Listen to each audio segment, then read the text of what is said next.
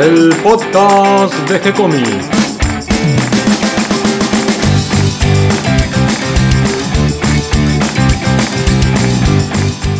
Muy bienvenidos a un nuevo episodio de G-Comics, el podcast donde hablamos de todas las técnicas necesarias para realizar un cómic, cómo dibujar un manga y todo el conocimiento requerido para dibujar esa historieta que tenemos dando vuelta en la cabeza.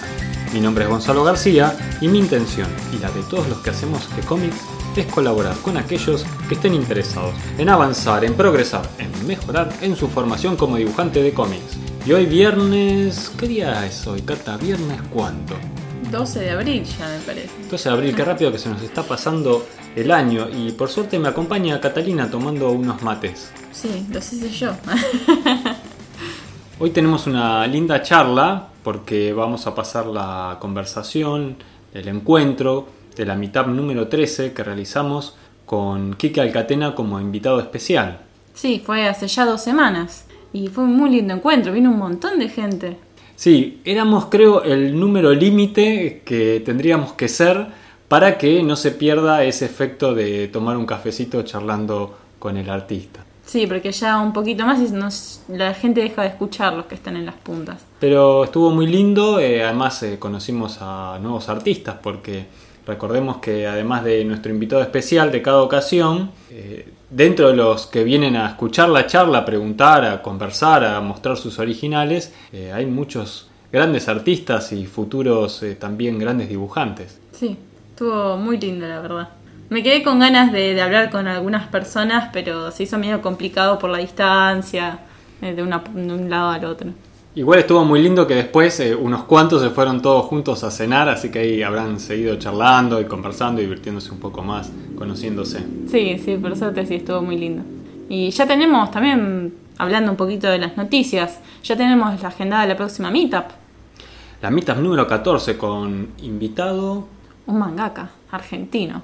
Volvemos para el lado del manga, pero para el manga de las tierras pampeanas. Y vamos a hablar con un especialista, porque Fernando Bis no solo es dibujante de manga, sino además también, podríamos decir, casi que es el editor del manga argentino. Sí, tiene una editorial llamada Editorial Módena, donde publica series o algunos unitarios, pero son todos, todos, todos de manga. Bien, entonces la semana que viene ya la vas a anunciar, vas a poner el horario, fecha, todo de la próxima meetup, la número 14. Sí. Y hoy, para los que tengan ganas de armar algo a la nochecita, hablar un poco de historieta, hay un- una inauguración de la revista Revolver, que es una historieta que se va a empezar a vender en los kioscos de diarios y en algunas comiquerías, y son todas pequeñas historias de, de muchos autores como Kike Alcatena, eh, Horacio Lalia, y otros autores que van a estar hoy presentes en la inauguración de esta revista que va a salir todos los meses, si no me equivoco. Qué bueno, A o sea, que, 19 o sea que además de la fierro en los kioscos también vamos a tener a Revolver. Exactamente, sí. El encuentro va a ser hoy a las 19.30 horas en Almagro, cerca del Abasto, unas cuadritas. Y por último, el domingo, 14 de abril, eh, a eso de las 15 horas, 15.30, eh, hay una feria en la librería Hocus Pocus. Y va a haber un desafío de dibujantes. Y van a estar dibujando y compitiendo a ver quién, que- quién hace el dibujo más original. Un poco al estilo de Taco Tac, del programa francés. Claro, algo así. Eh, Aquel legendario donde había grandes figuras y iban pasando cada uno al frente y dibujaban una especie de gran pizarra o panel, eh, cada uno un cuadrito de una historia. Y tenían que continuarla, así estaba buenísimo. Así que esas son las novedades de estos días para que puedan ir y participar este fin de semana en los eventos de historieta. Y antes de que vayamos a escuchar la charla con Quique, los invitamos a todos a que recorran el sitio web de gcomics.online donde van a encontrar cómics, manga, historietas en general para leer que comparten los autores, los artistas generosamente con todos ustedes. También van a encontrar eh, la sección de agenda, La sección de recursos, una bastante interesante que, que estuvimos armando. Y el lunes tenemos una nueva historieta para leer. Eso, se nos viene el estreno de la serie de este mes, que va a ser, El perfil de Jean Melville. sí, una BD traducida en exclusiva al español por primera vez, así que bueno, la van a poder disfrutar y cada semana vamos a ir subiendo de a una página. Espero que les guste, de Robin Cousin. Y ahora sí vamos a escuchar a Kike Alcatena. Dale. Bueno, hoy somos muchos, por suerte, en esta mitad número 13. y tenemos un invitado de lujo que es Quique Alcatena. Quique, muchas gracias. Eh, para mí es un honor conocerte. Soy admirador de tu trabajo de hace años. Eh, la revista Antiojito, cuando salía la historieta Cascabel. Y bueno, estoy muy contento de que puedas venir y te agradezco sobre todo el tiempo que nos estás dedicando, porque sé que eh, al dibujante siempre le falta tiempo, ¿no? Alcanza, nos alcanza el día y que nos dediques este ratito a nosotros, eh, bueno, es, más que un honor. Muchas gracias. Eh, así que bueno, quería charlar un poquito de tu historia como dibujante y que nos des algunos consejos, porque mm, tu trabajo tiene algo que lo diferencia del resto de otros dibujantes. Uno eh, ve una página tuya y enseguida reconoce esta página es de, es Kika Alcatena. Eh, y eso no es fácil de lograr. Eh, además también me sorprende cómo haces trabajos encargados, incluso por ejemplo como dibujar un personaje que ya es marca, marca registrada como Batman, y sin embargo lo ves y ese es el Batman de Kika Alcatena o Conan, uno de tus trabajos que a mí me encantaron. Entonces quería charlar un poquito de cómo es ese camino tuyo para haber llegado a, esta personalidad en el dibujo. La pregunta del millón. Bueno, vos tenés el secreto. que me gustan muchas cosas. Y me gusta mucho leer. Y mirar. Y de chico miraba y leía mucho. Y creo que todo eso me formó como, como dibujante. Estar interesado por cosas que no eran directamente relacionadas al dibujo, de historieta. O sea, leía historieta, pero leía otras cosas también. Y hojeaba enciclopedias, y me gustaba la mitología. Y calculo que ya de entrada sabía que todo eso iba, a ir a parar al dibujo, si podía dedicarme al dibujo. Y así fue. Este, y tuve la suerte de, eh, digamos, calzar en una época que había revistas, había este, editoriales que permitían a un tipo joven, este, con más o menos capacidad, empezar a trabajar. Y de entrada ya es como que los editores se dieron cuenta para qué lado disparaba yo, que me gustaban los temas históricos. Y, para mí es un disfrute, porque cada, guion histórico que me daban, porque me dan guiones, lo que se llaman guiones unitarios, que son guiones este, autoconclusivos los dibujantes noveles no teníamos series. Y todos los guiones que me daban eran históricos, eh, qué sé yo, de mayas o de bandoleros, eh, salteadores de caminos en Inglaterra eh, del siglo XVIII. Y para mí cada uno era un deleite. Y me documentaba y tenía muchos libros, yo gastaba toda mi plata en libros. Y libros de imágenes, también muchas. Y ponía todo eso en las historietas. Y creo fundamentalmente, no para, no lo digo como mandándome la parte, pero si vos te comprometés con tu trabajo, aunque tu capacidad, como era la mía en aquellas épocas, era, era limitada porque estaba formándome, eh, a la larga se va, se, nota. Se nota cuando vos le pones una, esa cuota extra al trabajo. No solamente oficio, no solamente buen dibujo, sino algo más. Y yo, yo sí eso lo tenía muy claro, tiene que haber, algo más. Porque aparte nunca me consideré un gran dibujante. Entonces eh, yo tenía que suplir esa carencia mía como, como eh, dibujante con otra cosa. ¿Cómo definirías ese algo más que hay que ponerle al trabajo para que no sea simplemente una cuestión de oficio? Alma, eh, amor, este, mucho gusto, sea meterte en ese mundo, sea lo que sea lo que estés dibujando, ¿no? Hasta una historieta porno. Este, porque vos ves muchos trabajos de historietas porno y te das cuenta gente que maneja bien la figura, pero no pasa de eso. Este, y lees eh, La Flor Enamorada, por ejemplo, de Silvio Cadelo, un tipo que yo admiro mucho. No sé si lo conocen. No lo conozco. Silvio Cadelo hizo poca historieta. Un italiano, eh, publicaba Metar Urlán y todas esas. Es una historieta eh, erótica pornográfica, con toques fantásticos. Y es una historieta maravillosa.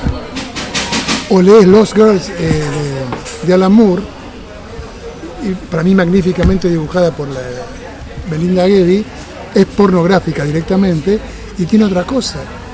Porque es una historia pornográfica con Alicia, Dorothy y Wendy. Entonces todo el mundo de Peter Pan, de Alicia en el País de las Maravillas y del, Mago de Oz, mezclado con la pornografía más directa y más brutal. Y hace una obra de arte. Bueno, ves, Alan Moore para mí es un ejemplo de un tipo que pone todo en cada trabajo. Este, para mí es este, único ese hombre. Y bueno, yo, eh, digamos, en mi humilde medida trato de hacer lo mismo con lo que yo hago. Vos te definís como un autodidacta y que ha aprendido a lo largo de los años de ir trabajando, por ejemplo, como comenzaste trabajando en el estudio de Chiche Medrano. ¿Te parece que esa es una buena manera de comenzar? Contanos un poquito de aquella época, alguna anécdota o algo que eh, recuerdes que te haya marcado especialmente o te haya dado algún, eh, alguna dirección a tu trabajo. Y haber conocido a Lucho Olivera y a Oswald cuando tenía 17 años, que yo no, les conocía las caras, por esa época no conocía las caras de los dibujantes.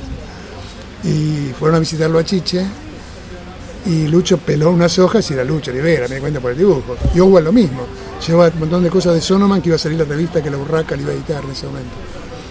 Yo dije, usted es Oswald, era como conocer a Lennon.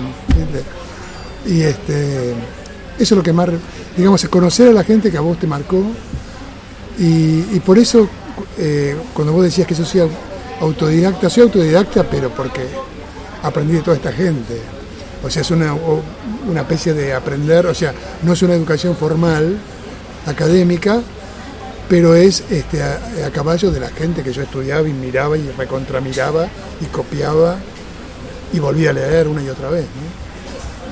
Y bueno, eh, trabajar con Chiche Medrano, si bien lo que él hacía no era mi onda, no, me- interesaba particularmente porque eran cosas bélicas, este, fue un gran aprendizaje, porque vi cómo era el oficio. Y aprendí también lo que no tenía que hacer. Este, si alguna vez me dedicaba a eso en full time, ¿no? Ciertas mañas y ciertas actitudes frente al trabajo que no me, no me gustaban. ¿Qué mañas tenemos que evitar? Y a sacar chorizos. O sea, hacer, empezar a producir o sea, solamente con la mano y sacar páginas y páginas y páginas.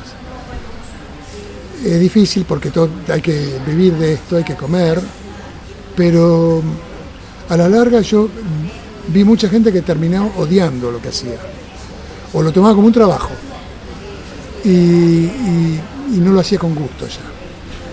Y entonces yo no quiero eso para mí. Hay ciertas cosas que si puedo evitarlas las evitaré. Y, a raíz de eso tomé varias decisiones a lo largo de mi vida que en cierto modo me perjudicaron, pero en otras me creo que me valieron la pena. valieron la pena. Un poco sobre esto que hablas, eh, debe ser la experiencia que tuviste tal vez eh, a continuación, porque desde muy joven o al, al muy poco tiempo de haber empezado, eh, entras a trabajar para eh, la DC Thompson, empezás a trabajar para el exterior, para Inglaterra, que eh, no es fácil y que no muchos dibujantes consiguen No, no. ese trabajo. Sin embargo, vos lo conseguiste muy temprano. no, no, en esa Ajá. época eh, muchos dibujantes argentinos trabajaban para Inglaterra, muchos, ¿eh? No era ninguna. digamos, era un mercado que estaba ahí que necesitaba mucha mano de obra barata, porque le salíamos más baratos que, que los ingleses. Y no, todo el mundo laburaba para la Thompson, ¿eh? Todo el mundo. Lo que pasa que, bueno, lo más común era hacer libritos de guerra, que es lo que hacía Chiche Medrano, por ejemplo. Y yo por suerte dibujé cosas de época y de ciencia ficción y fantasía. Y, y bueno, me gustó mucho porque eh, después conseguí un eco. Alan Grant conoció mi trabajo a través de, la, de Star Blazer, que yo trabajaba para Thompson. Eh, hice vínculos con gente allá. ¿Comenzaron a trabajar en esa época juntos No, o no, fue no. mucho después? No, mucho después. Esto de fines del set- 79, 78. Y Alan Grant yo lo conocí en el Fantabaires. En, ¿Cómo se llama? No me acuerdo cuándo fue, en el 80, 95. El Fantabayes no me acuerdo el año, 97 sería no 97, 98, por ahí, No, ¿no? el primero- 98. No, el 98. primero no, no. Ah, el primero creo que fue en el 95 o 96. Puede ser, ponele. puede ser. 96. Y ahí lo conocí a Alan tipazo.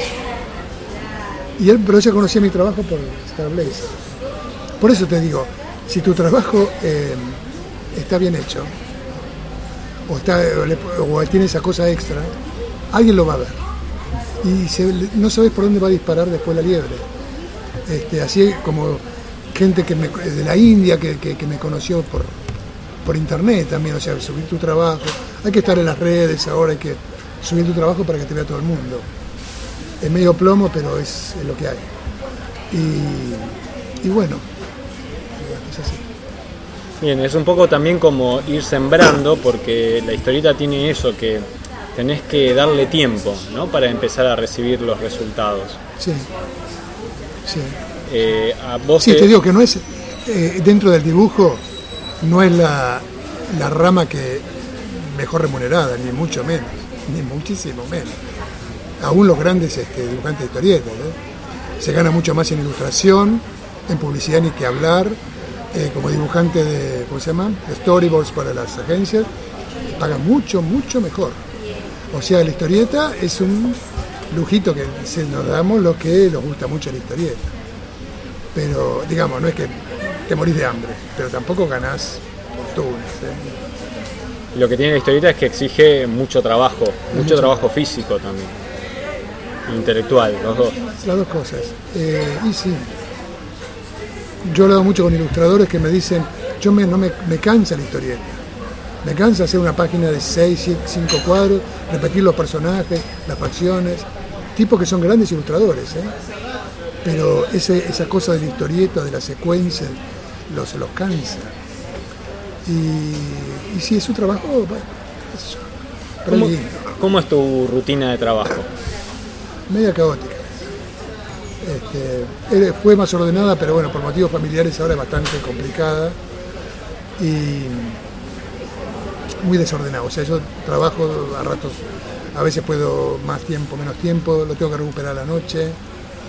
Me gustaba quedarme a la noche, ahora no tanto, este, pero, pero bueno, eh, es así. es. Mejor si uno tiene un horario más razonable que el que yo practico y trabajar con luz de día, por esto. Esto es fundamental. Yo creo que me soné la vista por, si yo me saco esto, ustedes son fantasmas, ¿eh? Tienen rasgos, por trabajar tanto con luz artificial. Así que ese es el gran consejo que le doy, el mejor consejo que le puedo dar, eh, trabajar con luz natural. Y cuando dibujas la página, ¿cómo te planteas el trabajo desde, desde la idea tal vez, porque a veces por ahí es una historia que creaste vos mismo, o a partir de un guion, por ejemplo, los trabajos que haces con Masitelli, eh, ¿cómo es tu, tu forma para plantear la, la hoja? Si haces un borrador, si vas directo a, la página, lápiz, si haces, plantás un poco el lápiz y después vas a la tinta, contanos un poquito así como fuera directo, una historia como trabajas. directo a la hoja. Eh, no, no, no hago diseño, nunca pude hacer esto, no tengo estas cosas. Yo cuando veo así cuadernito con esto, me encanta verlo, pero yo jamás, jamás hice esto. No tengo paciencia para hacer esto. Directamente va todo a la hoja y que salga ahí, lo que sea, debe salir. Y hago un lápiz muy, muy liviano, o sea, la elaboración mayor viene con la tinta pero ya me tiro la hoja, no, no hago un boceto previo. Y, y el lápiz lo si- solamente si me piden ver los lápices. Por ejemplo, vos hablabas eh, los trabajos de Batman, yo tenía que hacer el lápiz, lo mandaba allá a ver si lo aprobaban y después yo lo pasaba a tinta. Si no, nunca hubiera terminado un lápiz como terminaba esos. Me resulta aburrido hacer de vuelta lo mismo.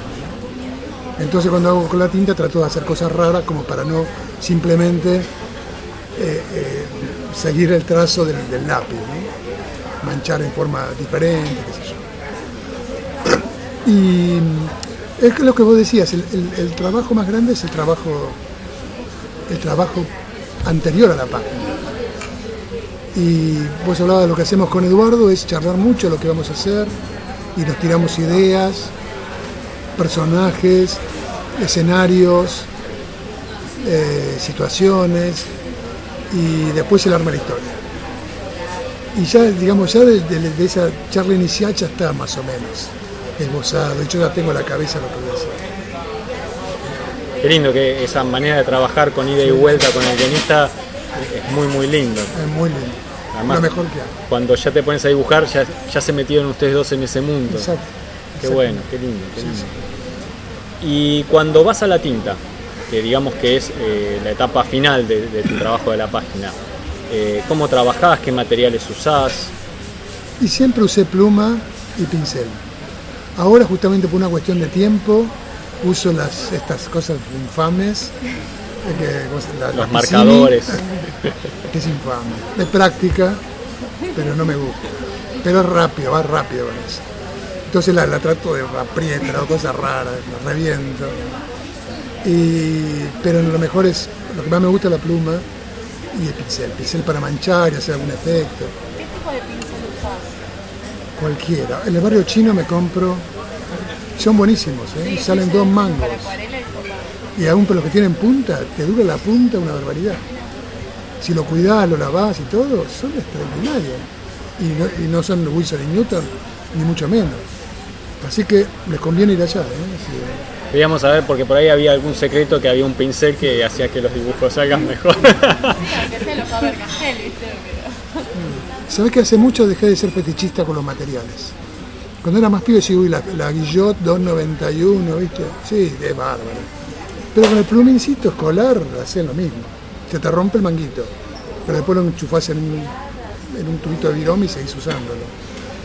O sea, no, la, la- la herramienta no importa.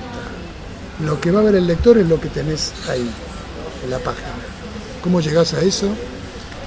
¿Tus páginas son eh, limpias y ordenadas o son eh, sos de, por ejemplo, recortar y tapar si algo no quedó? ¿Sos No, a veces he tenido que, con un cuadro no me gustó, a lo mejor lo calo y lo pego, pero generalmente no, son, el original es lo que ves. No, hay cosas raras. Bien. ¿Cómo eh, te resultó la experiencia de trabajar, eh, por ejemplo, para, para editoriales grandes norteamericanas que por ahí tienen otras, otras exigencias, otros ritmos o otra forma de, de- hasta de comunicarse? No, No te resultó de ninguna manera lo- particular. tenés que ser eh, sobre todo cuidadoso con las fechas. Es lo que más les importa a ellos. Y tienen razón. Digamos, si vos cumplís eso, este, todo bien.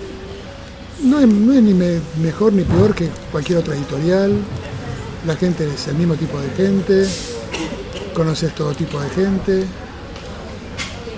No es ninguna. No es ninguna consagración ni ninguna, viste, oh, viste. Es una editorial más. Tan importante como cualquier otro laburo que, que hayas tenido. Me gustan mucho los trabajos que, que veo últimamente, los tuyos, por ejemplo, los que vas subiendo a las redes, eh, que están hechos como... eh, me hacen acordar los trabajos de Doré, por ejemplo, porque tienen un trabajo de, de grisados muy cuidadoso, muy lindo, a veces incluso de una sutileza increíble que eh, hace que parezca que desaparece la tinta y se vuelve algo medio etéreo. Eh, ¿Cómo llegaste a esa técnica? ¿Qué influencias tuviste para manejar los grises? Doré. no, mucho. Doré, Doré sí, bueno, encantado. Eh, Sé que también te gusta Wi- Winsor Cole, Smith. Winsor Smith, bueno, Barney Wrightson y eh, Cole, eh, los, que, los maestros de Wrightson. Cole era uno, C-O-W-L, ah, y Booth, B-O-T-H, Franklin Booth, que son así unos maestros de la pluma extraordinarios. Eh, hay muchos ilustradores de esa época que me gustan muchísimo, esa escuela me gusta mucho. Y un dibujante que quiere adquirir eh, esa habilidad con el manejo de la pluma para los grises. eh, ¿Qué tipo de ejercicios le recomendás? Por ejemplo, copiar obras. No eh, copiar, no, no copiar, no. Tirarte a hacer, o sea, mirar lo que hizo el tipo y después llevarlo a la tuya. Ajá. O tratar de repetir el efecto, el, el jeite.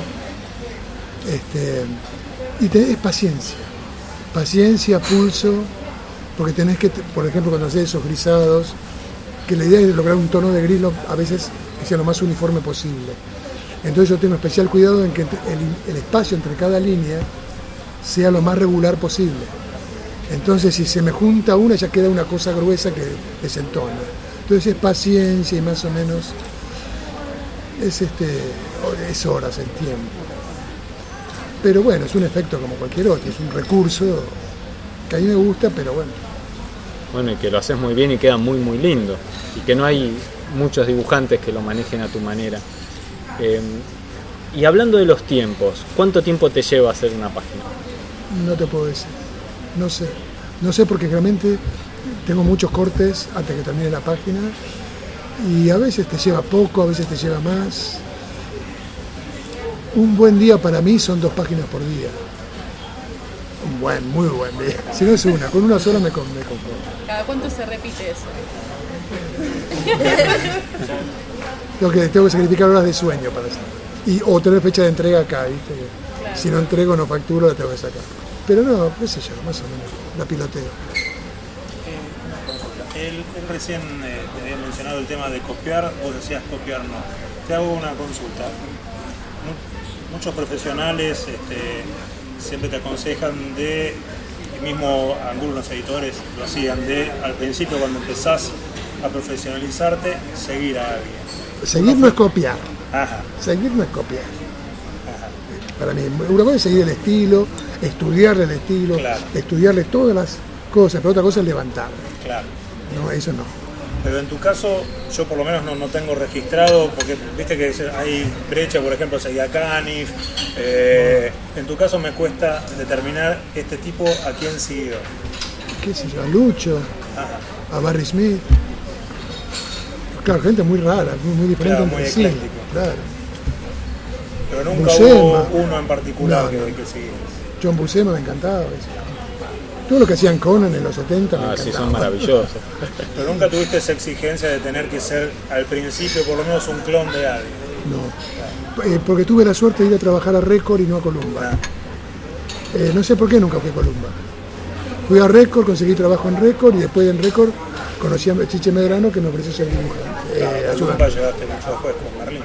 Claro, Ah, pero ya años, estabas hecho. claro. Ya tenías tu estilo. Si hubiera sido diferente la historia, a lo mejor en, Co- en Columba sí me decían seguir tal o cual estilo. Y la ¿Y vos- cosa ¿Y vos qué aconsejarías con respecto a eso? no me gusta eso. Porque sos el clon de alguien, si no lo manejas bien. Porque una cosa es, eh, Pratt siguió a Canes, pero no es Canes, es otra cosa, es Pratt. Qué sé yo, eh, Salinas tiene, tiene que ver con Harold Foster, pero tampoco Harold Foster. O sea, vos podés seguir una línea clásica, más impresionista, y tomar muchas cosas del dibujante, del dibujante que te gusta, pero sin dejar de ser vos en lo posible. Podés tomar el dinamismo de uno, la composición de otro, el intintado. ¿Qué? Vas haciendo un popurrí raro. Sí, no te pregunto específicamente eso porque es un consejo que yo nunca pude seguir. No, O sea, ¿y ¿Quién te lo daba me pasaban como, como vos, que me gustan tanto, que, que- que es muy difícil. Por ahí se te pegan cosas de autores y vos no sos consciente. Exacto. Pero una cosa es que se te peguen cosas, y otra Claro. cosa es ya Sí, sí, que sí. seguís, que vos decís, es un pseudo Claro. tal cosa. No, eso no, no va. Bueno, eso es importante para evitar, para que tu trabajo sea reconocible, ¿ves? Por ahora estoy hecho. Es que tengo una pregunta, o sea, bueno, ya más o menos sabemos que, cuáles son los gustos que tenés de cuando arrancaste, o, o quiénes más o menos te apegaste cuando empezaste recién a trabajar. En la actualidad, ¿qué gustos tenés o qué dibujantes o qué artista o qué lectura estás repasando ahora como para seguir eh, trabajando? Fundamentalmente son lo mismo de siempre y y voy descubriendo cosas nuevas. Bueno, hoy por ejemplo, uno de los editores con los que trabajo me, regaló el libro que se editó hace poco eh, de cuentos de Maupassant, ilustrado por Mauro Cassioni, el libro Cerrojo. Vos no sabés lo que es ese libro. No sabés lo que es ese trabajo que hizo Mauro. Yo no conocía el trabajo de Mauro, es un tipo joven. Pero lo que hizo ahí no se puede creer. Es extraordinario, es bellísimo. Es una cosa extraordinaria. Pa, loco, ¿qué es esto? Y así todo el tiempo. ¿ves? Hace poco me conseguí el Coda de.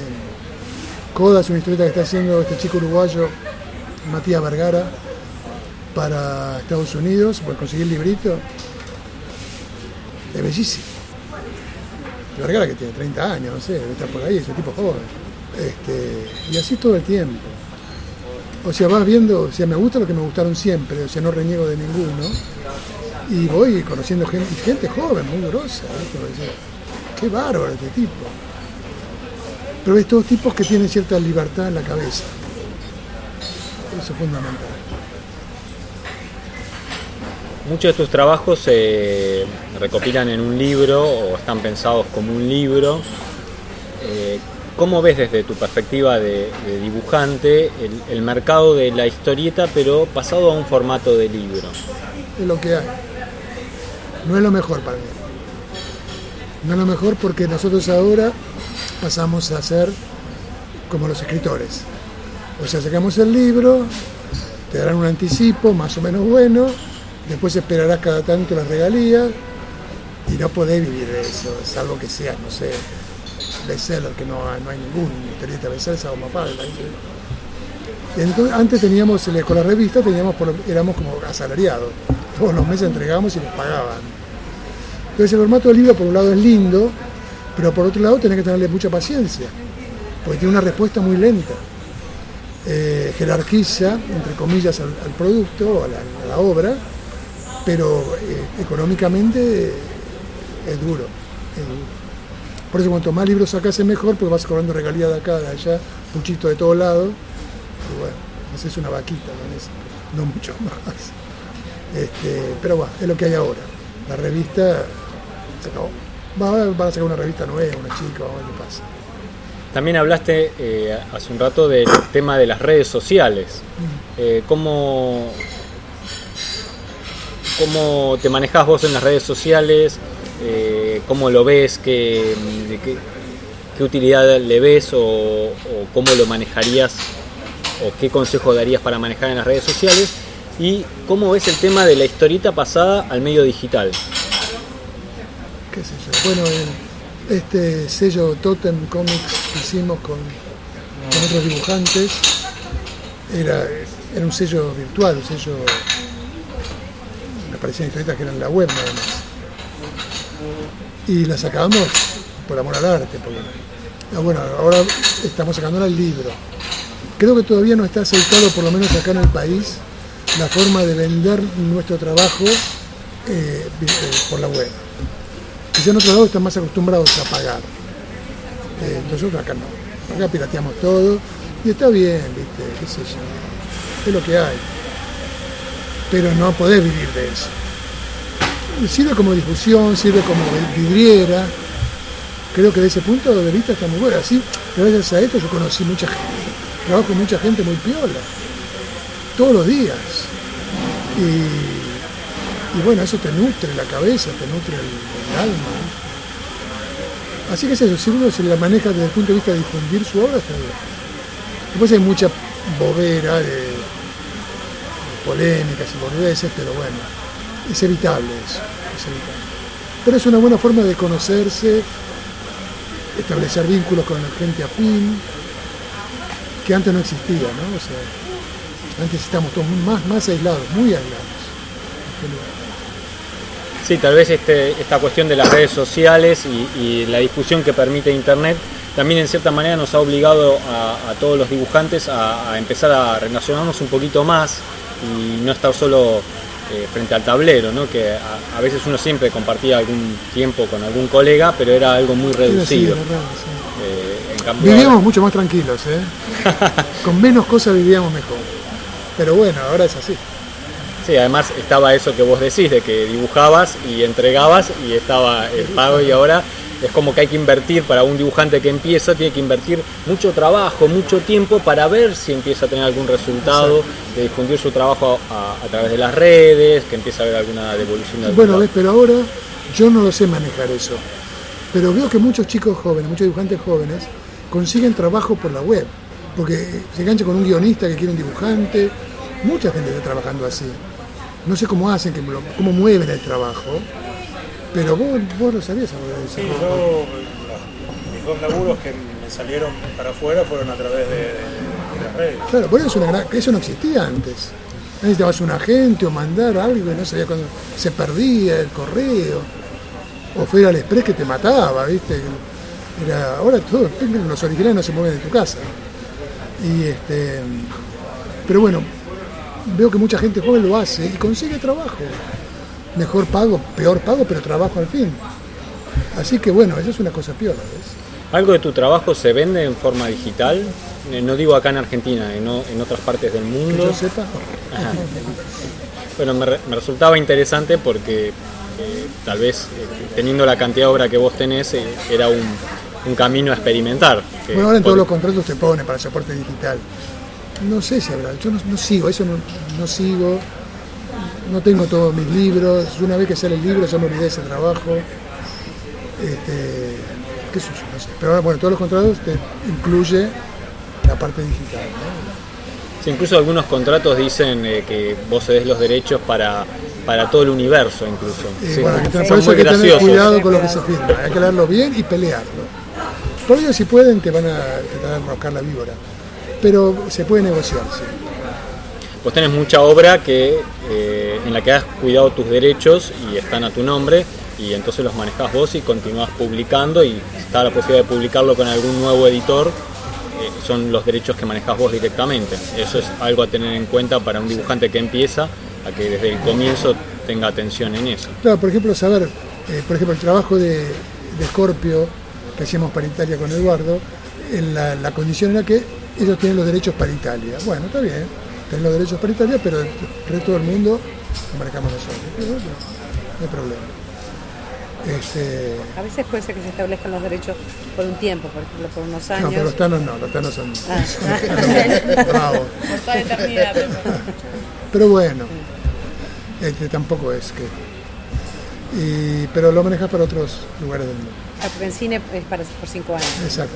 No, y en general todo lo demás, sí, los contratos que haces son limitados por un tiempo. Claro, sí. Eh, pero bueno, por eso siempre se puede negociar algo. Bien, volvamos a- al dibujo, pero me interesaba también ver un poquito todo eso porque, bueno, para muchos dibujantes que están entrando a- al, al- al trabajo profesional, eh, bueno, es todo nuevo y todo esto es un, un mundo desconocido y que la experiencia de alguien con una trayectoria como la tuya sirve para, para aprender, que es un poco lo que queremos todos es aprender de vos. Eh, siempre me llamó la atención de tus historietas.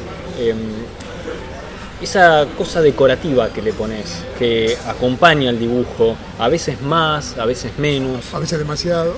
a veces demasiado, es verdad, tal vez, a veces demasiado, pero eh, siempre enriquece a la página y hace a la narrativa de lo que estás eh, contando.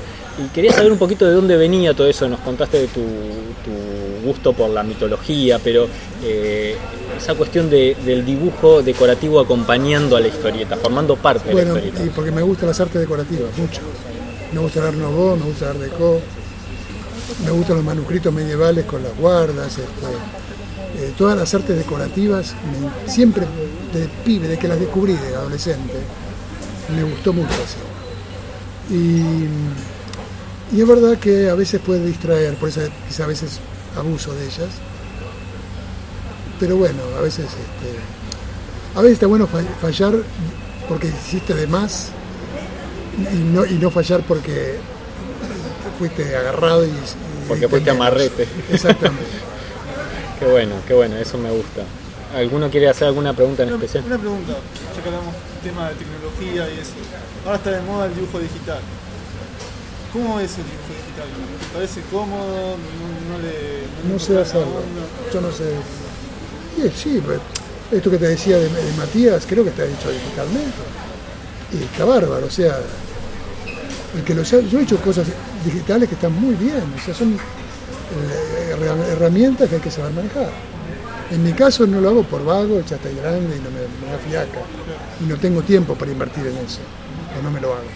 Pero si me gustara realmente, me, me lo haría. Pero es una herramienta más.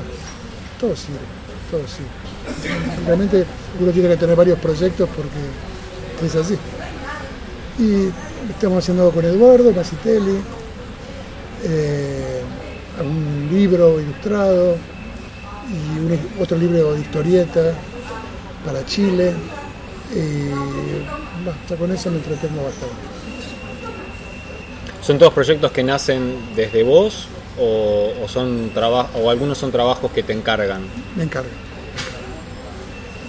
Y todos son, eh, digamos, el, proyecto que nace de mí es este, lo que hago en Totem. Que no me lo encarga nadie, que lo hago porque me gusta. Lo demás son encargos, pero encargos que yo hago con ganas. Porque llega un momento también que la gente te agarra la vuelta y no te va a encargar una carrera de Fórmula 1 si vos dibujás lo que dibujás, ¿te das cuenta? Entonces, no me van a llamar a mí para dibujar Fórmula 1. Y entonces te corren para el lado que vos corres. Y son trabajos interesantes para hacer lindos. Todo trabajo así que sea afino a tus gustos es lindo hacer. Mi sobrina, te presento a mi sobrina. ¿Cómo es el, el proceso o cómo se te ocurre cuando haces eh, cosas eh, nivel onírico o por ejemplo conocer el cristiano de Torre, ¿no? O sea, ¿cómo es que se eh, dibujar? O sea, no es uno como tiene mucha cancha con el hijo, pero que le cuesta mucho hacer cosas que no deberían tener sentido, por ejemplo las criaturas fantásticas en pesadillas. ¿Cómo, ¿Cómo lograste que se vieran abstractas o surrealistas, pero que a su vez tengan sentido? Eh, con mucho trabajo. Bueno, y, y me esforcé mucho, ¿eh? Y había, y sabés que muchas veces hacía garabatos, y digo, bueno, ese, sobre ese garabato después lo voy tratando de organizar. Entonces hago una cosa más o menos así, qué sé yo, y después este, eso lo voy y borro y cambio, y le meto liquid, y le meto crayón. Sí. Sí, es muy difícil. No- bueno, pero eso es más fácil, Lovecraft es más difícil, porque las de pesadillas son más míticas, entonces tiene más que ver con eh, los bestiarios clásicos o asiáticos o medievales, pueden ser raros pero hay una base, pero Lovecraft que no tenés casi ninguna base de nada, y tenés que lograr esa cosa media abstracta media, y horrible al mismo tiempo, es un desafío. Me acuerdo que para Inglaterra, para DC Thompson, eh, habíamos hecho un librito que era amigo de los craftianos y en una parte apareció una ciudad que pretendía ser una cosa de la craftiana con las famosas geometrías no euclidianas. Y me acuerdo que la cabeza me, me ardía, me volaba. El esfuerzo de tratar de dibujar eso, ese- estuve como tres horas haciendo un cuadrito así, de esa ciudad, pero ¿cómo hago la geometría no euclidiana? Y me acuerdo que me quemé en la cabeza. Y, y ahora lo veo y digo, va, está bien". pero bueno, en ese momento este, me costó, porque era, era más que nada el trabajo de acá. Y, y después ver pues, cómo es- lo que trato de pensar lo llevo a la, a la pluma. Y todo eso lo haces directamente en el papel original, no, no haces eh, bocetos aparte. No. Ni una esquinita, nada. Nada. Lo hago en la hoja. Lo hago en la una hoja. pintura, más, o menos. Sí, sí, sí. sí. No hago en la hoja, todo en la misma hoja. Por eso después cuando la borro, la borro mal y te da la. ¿Y siempre trabajaste así, incluso cuando hacías las historietas bélicas? No, pero cuando yo hacía historietas bélicas con Chiche yo era el fondista. Yo hacía la- las selvas o el desierto, o de vez en cuando los aviones, los, autos. Este, no, no, no, eso era otra cosa. Yo con Chiche Medrano fui fondista. más y cuando empezaste a trabajar vos, siempre, siempre fue, eh, digamos, tus propias historias y las encargadas, no. pero ya que, que trabajabas eh, No, haciendo yo- series o no, estas historias unitarias, Estas historias unitarias eran guiones que te daba el editor. claro, y Decía, ya, tenés uno de época, de uno de pirata, soy adentro. Pero el tipo que lo había escrito, lo había escrito como había escrito un western, una de piratas, una del espacio. y ibas directo al lápiz a la, Sí, sí, a la sí. hoja, sí, siempre fue tu manera de trabajar.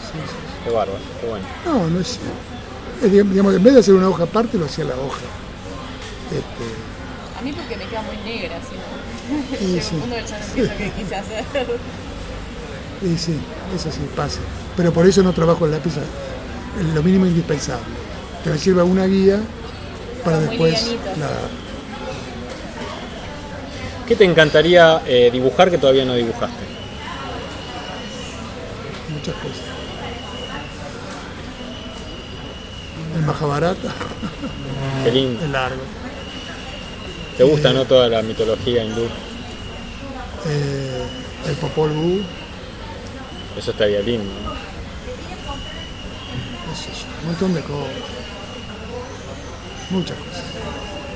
Muchas Nunca cosas. alcanza el tiempo, ¿no? ¿Eh? Nunca alcanza el tiempo para No alcanza. cada vez es No, menos, cada vez es menos. ¿Lográs hacerte el tiempo para desarrollar estos proyectos? Ya no. Me- lo único que me permito es Paradox, eh, lo que hago para Totem. Después son trabajos que tienen, o sea, que por los que voy a cobrar. Eh, no, no, no me sobra tiempo. Cada vez te sobra menos el tiempo. Y más grande te pones, más tiempo te lleva a hacer las cosas también. Yo me he dado cuenta que con el paso de los años, perdés, he perdido cierta, todavía que son muchos años, muchas horas en el tablero, pero quizá antes tenía más capacidad de hacer maratones y estar concentrado, ahora me disperso, eh, boludeo, me voy a hacer café, este, es mi recreo, el recreo del recreo. Pero. Pero bueno, qué sé yo, es natural, calculo. Es natural. Pero más- eso noto que eh, uno tiene que tener mucha concentración. Y con los años he notado que me disperso más. Y ahí vamos a un tema que no es exactamente de dibujo, pero, pero sí que tiene que ver con el oficio del dibujante, que es el tema de la salud. Eh, vos sos un tipo que se mantiene muy bien. eh, Catalina elogia tu cutis. eh, queremos saber el secreto. Cutis. Sí, sí, pe- pero bueno, sos un tipo que se, que se mantiene muy bien. No, no, bueno. A ver. eh, te veo No, que, no, que fumo estás impecable. Fumo como una bestia. Eh, De catarro. Eh, camino mucho, camino mucho, pero mucho, en serio. ¿eh? Y es fundamental eso, hacer algo, porque es muy sedentario esto. Y yo fumo más que nada cuando trabajo. Yo ahora puedo estar charlando acá tres horas, cuatro horas y me la banco. Pero estoy trabajando y es uno tras otro, uno tras otro. Me pongo a trabajar y es fumar, fumar, fumar. Este, hay que hacer algo, digamos. Este, yo en general salvo cigarrillo, los pulmones te bien, pero, pero tenemos que hacer algo, hay que cuidarse en eso. Y en tu caso caminas mucho. Todos los días salís a caminar. Tenés una rutina de ir a caminar. Bueno, por eso, por situaciones familiares y acompañar a mi hijo, es que haga ejercicio y demás, caminamos horas. Y entonces este, me ha venido bien a mí de rebote. Este, entonces, este, si pueden hacer algo, háganlo. Háganlo. Dedíquense un poco de... Préstense atención a ustedes. Me acuerdo que el viejo Brecha siempre decía que hay dos compañeros nefastos para el dibujante, que son el cigarrillo y el alcohol. Porque cuando uno está muchas horas solo, Pero el café y el cigarrillo, cantidades industriales. Sí, Yo le doy al mate, que dentro de todo es, es bastante saludable. mate todo el día. ¿Otra pregunta? ¿Alguien que quiera hacerle alguna pregunta en especial? Yo quería consultarte una cosita, alguna vez eh, creo que escuché algún reportaje tuyo que medio como que eh, renegabas de vos como colorista o como con el respecto al color. Y, pero yo vi en tus últimos trabajos y sobre todo en el de Lovercraft como nada, como que hubo como una experimentación ahí con el color. Este, ¿qué, qué, qué materiales usaste y qué, cómo, cómo surgió eso? Porque justamente no sé nada, no tengo teoría de color. Ajá. Entonces usaba crayones, lápices, eh, témpera. Porque uno Todo. mira el, el- el- yo lo, lo- lo- lo vi, no lo vi en papel, pero no, no, obviamente habría que ver los originales, pero uno dice, ¿esto cómo lo hizo? Es que mucho crayón, hasta carbonilla usé en uno. Pero ves, eh, eh, fue creo que la única vez. Nunca me interesó experimentar con materiales. Ajá. A mí el dibujo por el dibujo mismo no me interesa para nada. Es más, miro ese libro de Lovecraft y, y digo, ¿qué, qué quería demostrar? No sé, ¿viste? O sea, hay tipos que vos sabés que les gusta el dibujo, experimentar la técnica, el- los, ¿cómo se dice? Los, los- las herramientas, eh, los- el sostén que usan para hacerlo. Mí eso no me interesó jamás. Pero vos sos de experimentar un poco, ¿no? Eh, porque... mm, Con el dibujo, ¿no? Sí, eh, va, no sé, vi que, que usás mucho el, el blanco, digamos, este, sobre negro. Pero ellos son Claro, pero... no, no, no es tanto. Claro. No, pero qué sé yo, Brecha es un tipo que le interesaba la experimentación del dibujo, quizá más que lo que estaba contando. Eh, no es mi caso. O sea que lo tuyo, perdón, está siempre relacionado a la historia. Sí, sí. Como que estás pegado a la historia. Me gusta más, claro, no, la- la- el, el El medio. contenido, digamos. O sea, Sí, la, historia o, o digamos las ideas, ¿no? Las ideas, está- está- Eh, no, no me interesa ver. no algo aislado. Exacto. Ok, Perdón. Claro. No, pero me acuerdo de un trabajo que mostraste una vuelta en el estudio de Villagrán, creo que era, no sé si era X-Man, uno que transcurría en África, que tenía unos efectos como de luz, hechos todos en blanco y negro, pero que vos mirabas y era prácticamente parecían efectos especiales, eran todos distintos tipos de trama, algunos negros sobre blanco, otros blancos sobre negro, yo eh, vi eso y me voló la cabeza, de toda la, la cantidad de, de- de efectos especiales que podía lograr solamente con, con- con témpera blanca o con, te- o con tinta negra. Eso- a eso me refiero con la experimentación. como- Sí, bueno, eso como, bueno, surge, digamos. sí, sí. Pero digamos las herramientas que habré usado eran muy eh, tradicionales, Claro, sí, sí, sí. Pluma, en esa época el blanco, seguramente con, con el pincelito de liquid paper, porque no estaba la virome blanca que hay ahora, Claro. que son de- divinas. Y no sé, y, y acrílico calculo. Pero más que nada el pincelito del, del liquid paper. Bueno, yo vi ese trabajo y quedé enloquecido. Bien, finalmente, Quique, para, para terminar, y no sé si alguien más quiere hacer alguna, alguna última pregunta. Yo hago una pregunta. ¿Algún guionista con el que le hubiese gustado trabajar o que todavía tiene ganas de hacer algo y no se dio la oportunidad? Ah, que se montó un de trabajar con Murdas este yo estoy contento de trabajar con Eduardo acá este, no, siempre uno quiere como hubiera sido pero ahora ya no sé. Y ahora no sé si me prefiero a- a- si tengo espacio hacer algo yo este, no trabajar con otra persona. Este, a ver qué sale Bien, Quique, muchas gracias de nuevo por este tiempo y si te quedas un ratito más para que los chicos te puedan mostrar sus distintos trabajos.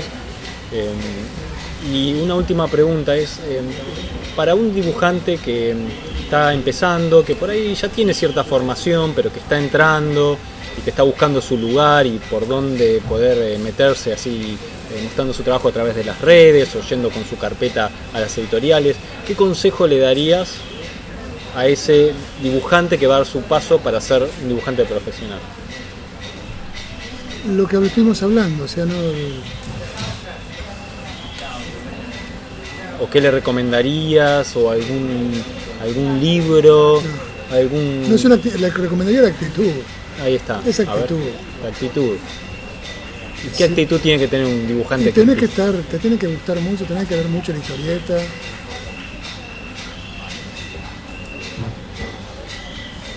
Tratar de hacer lo que tenés en tu cabeza. No competir, no competir. Que lo que eh, lograr que lo que vos das no lo pueda dar o, o, sea, que si te llaman es porque vos estás dando algo que no ya no lo tienen ya con otro dibujante, a lo mejor mejor o peor, no sé. Pero digamos, que vos tengas tu voz. eh, es lo, principal. Lo principal. Bien, me llevo de esta charla, sobre todo, algo que nombraste varias veces, que expresás un enorme amor por el oficio de la historieta, por contar eh, en dibujos historias, y, creo que eso eh, se nota en tu trabajo, se nota amor, se nota cariño, eh, se nota eh, ese tiempo extra, ese, ese algo más que, vos le das, que deben hacer desde el corazón, y te agradezco por tu trabajo y por todo esto que compartís con nosotros. Muchas gracias, está- Bueno, vamos a ver los trabajos.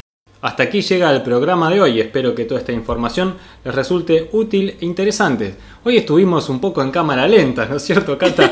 Sí. Se nota que es viernes, pero bueno, tal vez eh, de esta manera nos entiendan mejor cuando hablamos. Le damos la bienvenida a todos los que se sumaron al episodio de hoy y gracias a todos los que nos comparten en sus redes sociales y ayudan a que cada vez seamos más. Recuerden que pueden escucharnos en iTunes, en Evox, en Google Podcast, en Spotify y que si les gustó el programa pueden darnos un me gusta, escribir una reseña. También pueden acercarnos sus sugerencias y propuestas a través del formulario de contacto o si no, lo pueden hacer a través del mail que van a encontrar en el sitio web o si lo prefieren en nuestra página de Facebook nos escriben, nosotros les vamos a responder, por supuesto. Por Instagram y por Twitter también nos pueden escribir. Siempre, siempre les responderemos Con alegría. y por supuesto continuaremos publicando nuevos, Nuevos episodios. Gracias y hasta la próxima. Gracias, Cata. Gracias, Gonzalo.